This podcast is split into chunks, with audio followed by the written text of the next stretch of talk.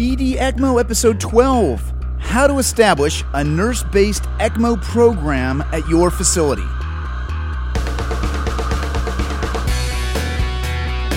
Yeah, welcome again, everybody, to another episode of the ED ECMO podcast. In this episode, I sit down with Suzanne Chilcott, who is a mechanical circulatory lead at our facility, and we're going to talk about how to set up the nurse-based ECMO program. Okay, so today I am sitting here with Suzanne Chilcott. Hi, Suzanne. Hi. Suzanne is our mechanical circulatory support lead here at Sharp Memorial Hospital. Yes. By way of some background, you have been at Sharp now for, looks like 28 years, if I do my math right. Long time. I'm very old, yes. Not to say that. For 8 years, you were a surgical ICU nurse, and then now for the past 20 years, you've been the mechanical circulatory support lead. Correct. What does that title mean?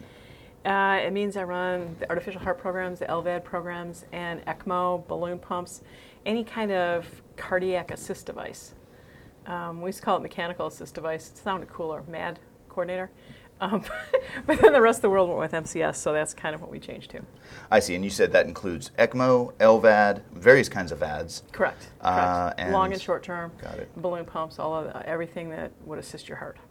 Okay, so you've got, if I did my math right, roughly 30-ish years of nursing under your belt. Yeah, and yeah, a little bit more. essentially running our ECMO LVAD mechanical circulatory support program here at Sharp. For the last 20, yeah. Suzanne, one of the biggest questions that we're getting now is how to go about starting an ECMO program, and whether that's an ED-based ECMO program de novo, meaning starting it from scratch, right, or transitioning an ECMO program from an in-house program to being used in the ED. To take it down to the ER. So I wanted to discuss a few things regarding that. First of all, our ECMO program at Sharp, and I'm not talking about the ED ECMO program, which we all know has been going on since 2010, right, but how long have we been doing ECMO at Sharp? The program started here in 1985, long time. Actually, before I became the MAD coordinator, there was a woman in front of me that got it up and running with, obviously, cardiovascular surgery with a key champions, and that's the real secret to start a program, is you need medical champions, you need physicians. Generally, it's cardiovascular surgery that is really the champion of the program. You need nursing on board, and again, a champion or someone that's really going to kind of direct the program, and perfusion. Those are the three main components, and you really got to have strong people in each of those, and in each of those positions to make it happen and make it work to get it started. And then for us, it was actually relatively easy to roll it into the ER. Once we had you and Zach down there kind of champion for us down there, then getting everybody else on board was real easy because all the infrastructure was built. To have the nurses in-house that can come and respond to you, all you got to do is get cannula in, and everything else is kind of already in place. It's the getting everything else in place. That's kind of the hard part. Yeah, that's the part that most people seem to have trouble with. Yeah, it is. Starting up a program like that is tough. And most hospitals now across the country all have ECMO capability. They can all do it. The difference is the way that we do it and the way they do it is they have perfusionists that run it, that start it, and so you have to have perfusionists in-house. So classically it's used on somebody that they can't get off bypass and surgery. Doing routine CABG or valve or something that goes south, then they'll have the perfusionist just switch over their permanent bypass machine, put them on a portable ECMO, and take them out of the OR and get them into the unit for a day or two until they can fix the problem. And most hospitals are capable of doing that. Everything around here in San Diego can. The big difference and the big break is having people in-house 24/7 that can set it up and get it running and primed and everything in 10 minutes. And to do that, you either need to have a big stack of money that you can use perfusionists in-house to do it, or you're going to need to train your nurses. And then you need nurses that can drop whatever they're doing and go put it in somebody in 10 minutes. And that's kind of the big difference in how we run it and how a lot of other centers run it. So what you're saying then is our ability to get patients on pump emergently is very in tune with the fact that we use nurses to run our pumps initially and then transition them to the perfusionist running the pump. Yeah, and there are other centers around the country, that, interestingly enough, that'll have perfusion start the program, start them up on in surgery, like I said, and then they'll have nurses babysit it at the bedside. California is, I don't know if it's litigious or what the story is, but our legal department here at Sharp has said, no way, there's no way I can defend that because you're if you had to try and defend it in court, you're replacing a lesser-priced individual, a nurse, with a perfusionist, and it just never fly. And so we've never been able to have nurses basically babysit it. The easy part, truthfully, is watching the patient after they go on. The hard part is getting them on to start with. And we do it, we have the nurse kind of do the heavy lifting, and then the perfusionist sort of babysit it afterwards. So totally legit to have a nurse do the initiation of running the pump and then transition that to the perfusionist. Absolutely. And our legal department is that they're the ones who really kind of dictated that, because that's easy to defend. The only option is to leave them dead because you don't have a perfusionist in the house. Sure. Easy to defend. Okay, let's go back, because you were talking about the beginning of the program, 20 plus, almost 30 years ago, when the program started here at Sharp. Was it a nurse-based program at that time? Yes. So from inception, nurse-based program. So this is you really kind of thinking ahead of the curve at the time. Yeah, absolutely. The way they put it together, just brilliant. And you were saying that the initial indications for use of ECMO was primarily for support of postoperative patients. That's how it kind of started. Yeah. It really did, because they were already on bypass. You're just changing over to make it a more portable kind of a system. And that is truly how it started everywhere, like that. Using it emergently is kind of a new sort of an avenue. Because we were a nurse-based program, we've been doing that all along. But as more and more people are getting involved in it, and there's machines out there now that are probably easier to prime, plug-and-play type stuff. And so I think having nurse-run programs is going to become more the model that everybody uses in the future. Over the decades, over the last several years, we started noticing an increased use of ECMO for patients that weren't coming out of surgery. Yeah. So maybe you can talk about some of the patients over the years that you've seen, or maybe how that progressed over time as we've begun using the technology more. I think more than anything, it's a comfort level. Initially, when it first started, it was just cardiovascular surgeons putting the cannula in. They're big cannula. They're scary for anybody that looks at them. That's just what they are. And so initially, it was all cardiovascular surgeons putting it in. And so you had to have a surgeon in-house to do it. So that, again, put you back in the OR or something. And then cardiology got involved, and they were putting them in the cath lab. They're used to putting lines in. This is just bigger. And then we got pulmonologists involved in it, and then we went to interventional radiology, and now we're using ER docs. And so it's been a gradual progression of the guys who were able to place cannula for us. That's the only part that's sort of evolved as we've gone along here. The nurse-run part of it and the perfusion, babysitting part of it, that hasn't changed a bit.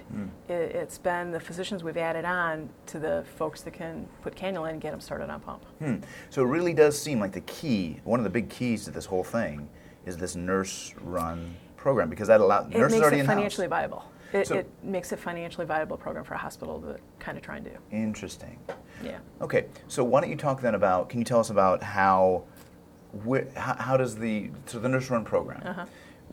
Talk about training, about cost and price, and how do those nurses sort of cross-train in ECMO, but then also their ICU nurses, and how that transition occurs in real time? The way it's set up here is it's SICU nurses only. You can apply for the team, and it is applied for position.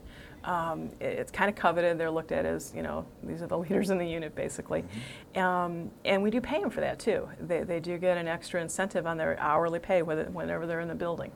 They're paid extra for this training and to be on the team. The trade-off to that is they take regular assignments, just like any other staff member up there, and they have to be able to drop that assignment at the drop of a hat. When they get that phone call, they have to be able to pass it off to someone else next to them that's capable of, handling the extra load, and then they go set it up.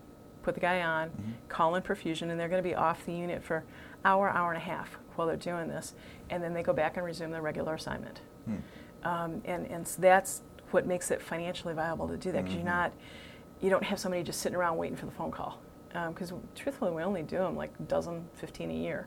And so if you were going to staff somebody just to sit and watch that happen, you can't do it financially. Okay, let's talk a little bit about training. So how do you go about training your nurses for ECMO? It's initially, we have a training manual that we wrote and put together. They have to read that first. After they've been accepted to the team, they apply for it as an interview position. We accept, okay, this is the guy we're putting on the team. Then we give them the book. They have to read the little training manual, and then we have a one-on-one class with them. Down in my office with both of our machines and the little idiosyncrasies between the two of them. And it takes about 10, 12 hours. Just one-on-one, set it up, take it down, set it up, take it down, troubleshoot and all of that. We fire in questions as they're setting it up. By the end of the thing, they have to be able to set it up within 10 minutes by themselves without any hits or misses or anything else. That's the initial training. then the real secret is they're only going to be doing this maybe once or twice a year if you take, you know, we've got 25 members on the team and you do 10, 15 a year. So they have to be able to do it at the drop of a hat, you know, when they're called, and they got to be able to have it going in 10 minutes. And so to maintain that level of training, you got to have, we call it competency evaluation, every other month. It's the only team in the hospital that requires that. Every other month they have to demonstrate competency, either by coming to what we call Mad Lab Day, open free-for-all in our office, where they have wet loop training, and they get checked off for that. They can do it in the unit with another currently active member on the team, and they do the wet loop training in the unit. Primarily a night shift does that because it's tough to get in for Mad Lab Day. And then the third way is just put a patient on pump. If they actually do the setup, put a patient on pump. That counts. And have blood in the circuit so the patient, you know, makes it to that far, then yeah, that counts as a checkoff too. And every other month they have to be checked off, every one of them. So initial training, 8 to 10 hours after reading the manual. Yep. And then every other month, forever after, if they're on the team. And if they ever don't maintain that competency, they're immediately bounced. They lose their differential that first of the month, that next month, until they get competent again or they're off the team. It's kind of rigid requirement. Yeah, it's harsh. It's very harsh. Harsh is good. Harsh is good when it comes to this kind of thing. You can't muck this up. It's just not right. Okay, so what does it cost? What does it cost the hospital to keep this nurse-run program going? So initial startup, we use Maquet pump heads, and then you got to have a heater, cooler, a blender, and a SvO2 monitor. So the hardware. Yeah, the hardware, the capital, and this is capital. You can't build this to a patient. Capital is about $100K per cart, and you really got to have two. You got to have a backup. So $100K there. The disposables, initial setup, you're going to have some extras in the hospital, about $10K. That's all patient billable. The disposables are billable, the circuit I'm talking about, and cannula. And then the training. If you do the math on that, if you run 12-hour shifts, 25 nurses generally should be able to provide you coverage. And when we set up the schedule up in SI, we always staff it so that there's two nurses on every shift that are ECMO team members.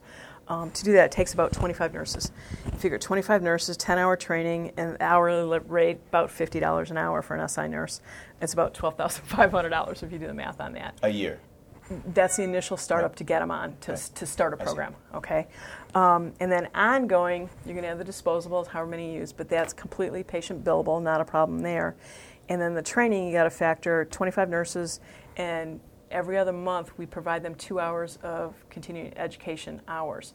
So it works out to about $15,000 a year to ongoing training with nurses. I see. And then you got the override rate if you're going to pay your nurses extra to be on the team, whatever your deal is with that. The other thing you got to factor in is perfusion. The perfusionists, we do pay them to be on call, to come in and cover it then once they're set up and on. And it's a contracted rate with whatever the perfusion service you're going to be using. So that will vary hospital to hospital too. You got to factor that in. But the numbers you're talking about here, aside from the initial startup numbers, the numbers you're talking about aren't that, in the grand scheme of things, not that much money to keep a program going. To keep a program going once you're up and running, it's pretty minimal. And this is a billable kind of an event. There is DRG numbers for it, and you can bill. There's a daily initial date charge, and then a daily rate. Every patient that we put on, our department's responsible for setting a bill on it every single day. And how is the reimbursement on that?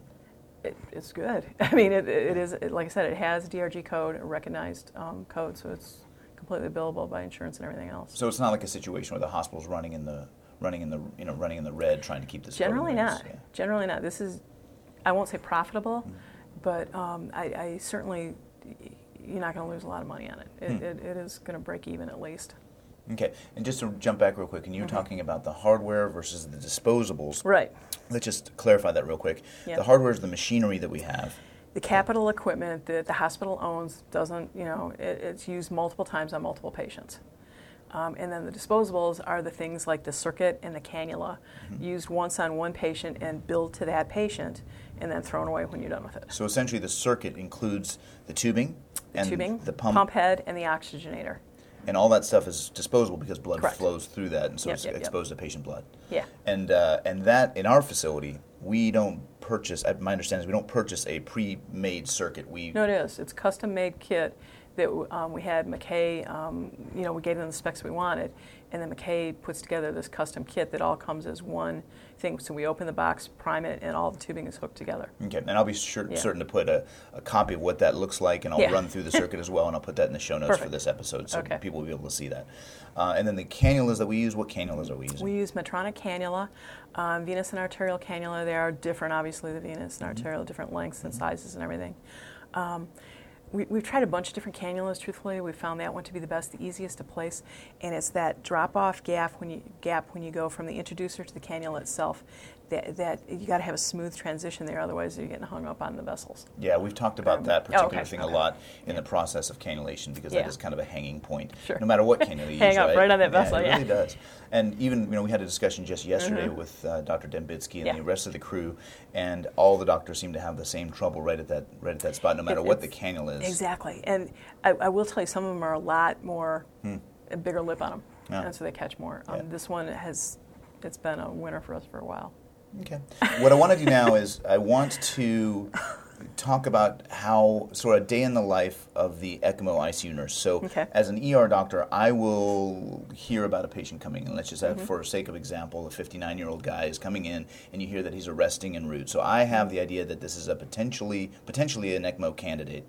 And what I usually do is I'll call up to the, as I'm preparing everything else for the room, I call up to the SICU, and I basically let the charge nurse know, or the ECMO team member that's there. You can tell them. Say, we've got a potential ECMO patient coming in. What happens upstairs? Upstairs, the like I said, we always staff it with two nurses on. The nurses are trained so they can do it by themselves, and so if you get a sick call or something like that, they can do it by themselves. But it's so much easier if there's two of them.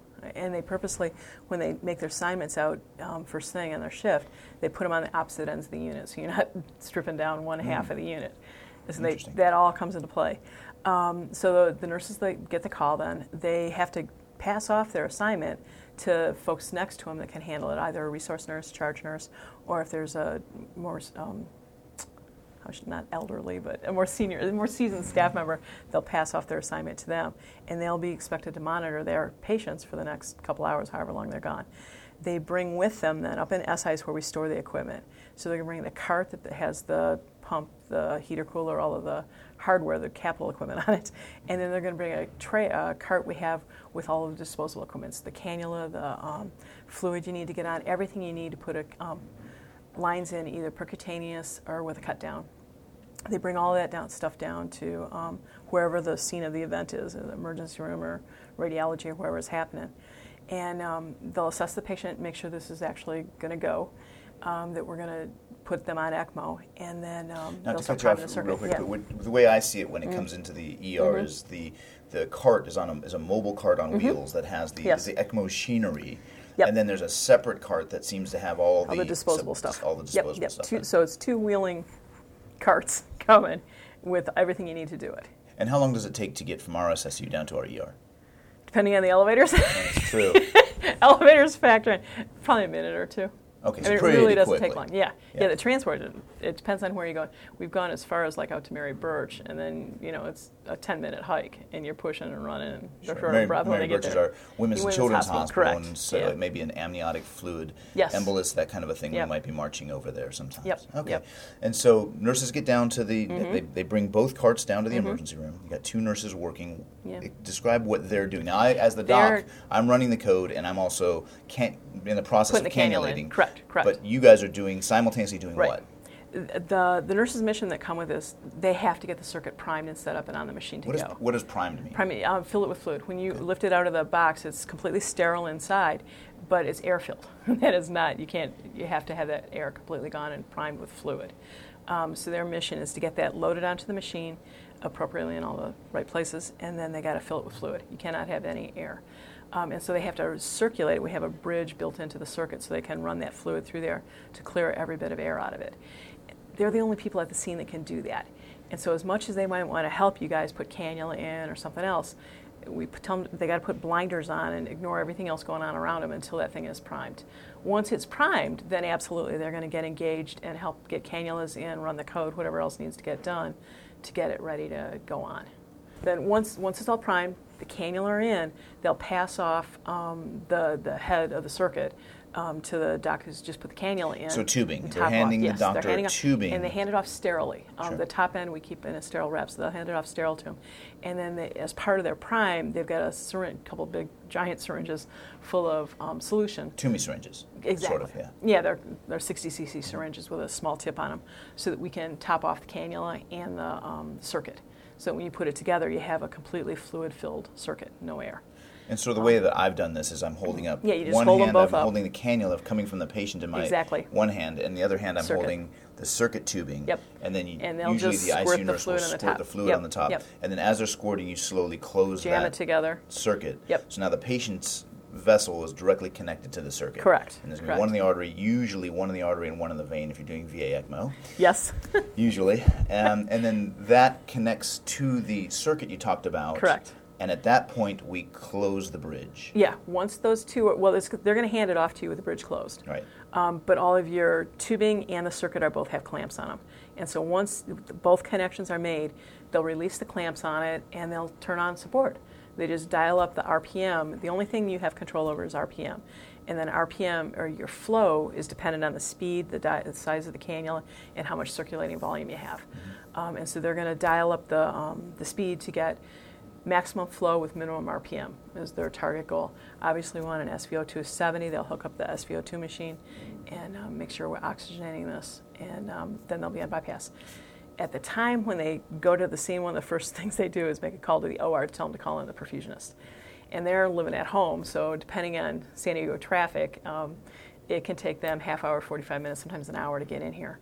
And they will relieve them when they show up. And do we have is there a contracted time that they have to be here by? Yeah, there is. Okay, fair There enough. Is, but it's traffic. Okay, and so it's always traffic. When they get here, they get here. Okay. And then the nurse will, give report off to the perfusionist that's going to take over the pump, and they go back to their regular assignment back in SI.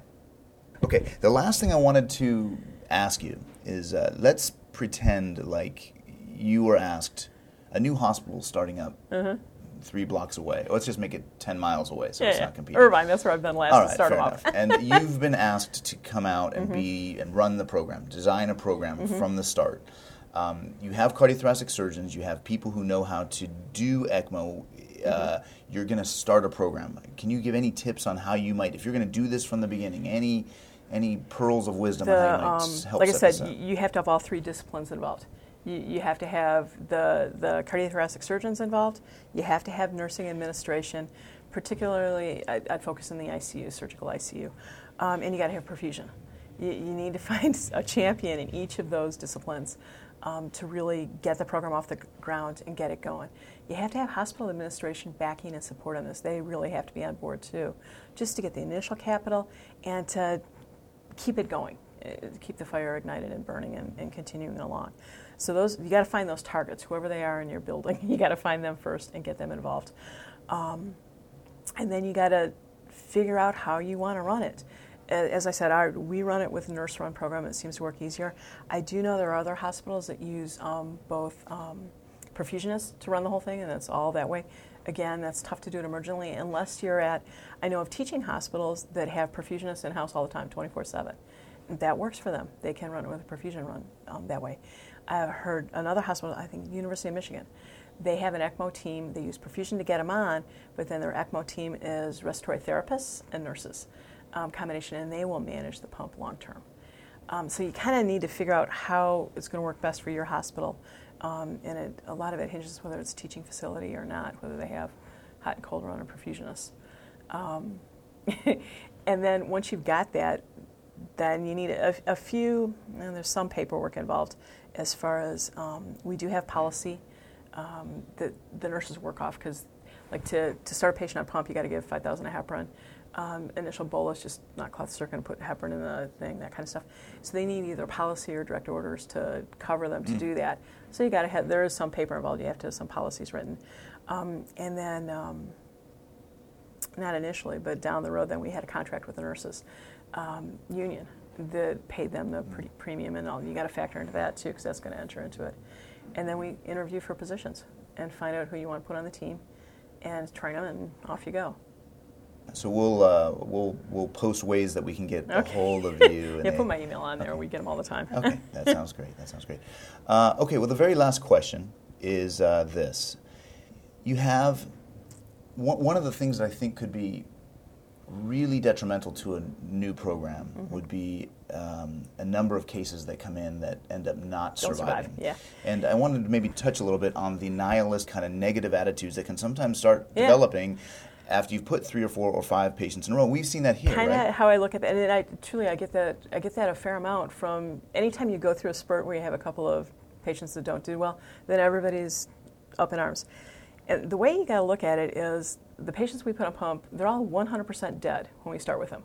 You can't make them more dead. I mean, you can't make it worse. All you can do is possibly make it better. And yes, it is true compared to other long-term VADs and stuff, the survival rates are horrible for this.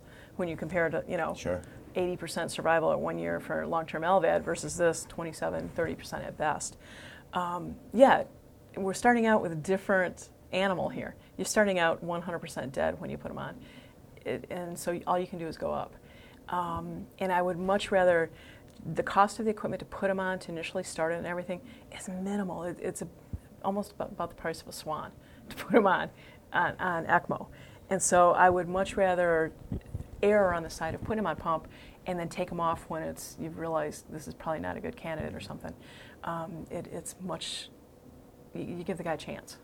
Sure. It's way given a chance. One of the things we did when we started the mm-hmm. ER-based program, knowing that our numbers would probably be worse mm-hmm. than our in-house numbers, because a lot of the information isn't, when patients come in. There's a learning curve. Well, not just that, but we don't always know the information that you get. You're working blind, completely blind when they come in. Working pretty blind. So information tends to trickle in, and mm-hmm. so we often don't really know. So we're starting this process early on. And I'm a huge fan of that. I would much rather put them on and then, realize, okay, no, we shouldn't have done that. Let's take them back off again.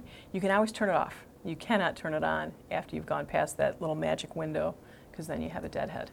And I would say from the doc side, at least I've experienced almost no pushback from the intensivists or the cardiologists saying, hey, you never should have done that kind of thing. And, we're giving dead people a chance to live. Exactly. And I think they recognize that as such. As you start out dead knowing nothing, it's much, much better to take a risk and put them on. And Sure. And one of the things, as you know, we did is we made our inclusion and exclusion criteria very, very tight to start, hopefully to improve our initial survivorship, and that actually worked. And we had a number of survivors, which then creates a wave of excitement about what's going on, as opposed to the negativism that can occur if you've got several. It can really eat on a program. It's just, you always have to look at it like anybody that survives is a huge win, because they were not walking out of here when you met them. They were dead. And so any one survivor is huge success. Well, that's how you look at it. No better way to end than that right there. Yeah. Suzanne, I can't thank you enough for helping us out today and talking about how we do our nurse-based program here at Sharp. My pleasure. Yeah, okay, so that wraps up yet another episode of the ED ECMO podcast. Can't thank you enough for listening and following along. A couple of housekeeping items. First, head on over to the website, www.edecmo.org/12, and leave your comments and questions in the show notes. Let's join the community. Let's learn this stuff together. Next, coming up, August 18th through the 21st is the Emergency Medicine Update Conference here in San Diego, California. On August 19th, I am going to be speaking on state-of-the-art resuscitation. And lastly, October 21st is the Bring Me Back to Life Conference in Montreal, Canada. Heavy hitter, all-star lineup of resuscitationists and speakers. Again, head on over to the website, www.edecmo.org/12. The show notes are there, and you can click through the links. On behalf of Scott Weingart, Zach Shiner, for the ED ECMO podcast, this is Joe Belezzo, and we are signing out.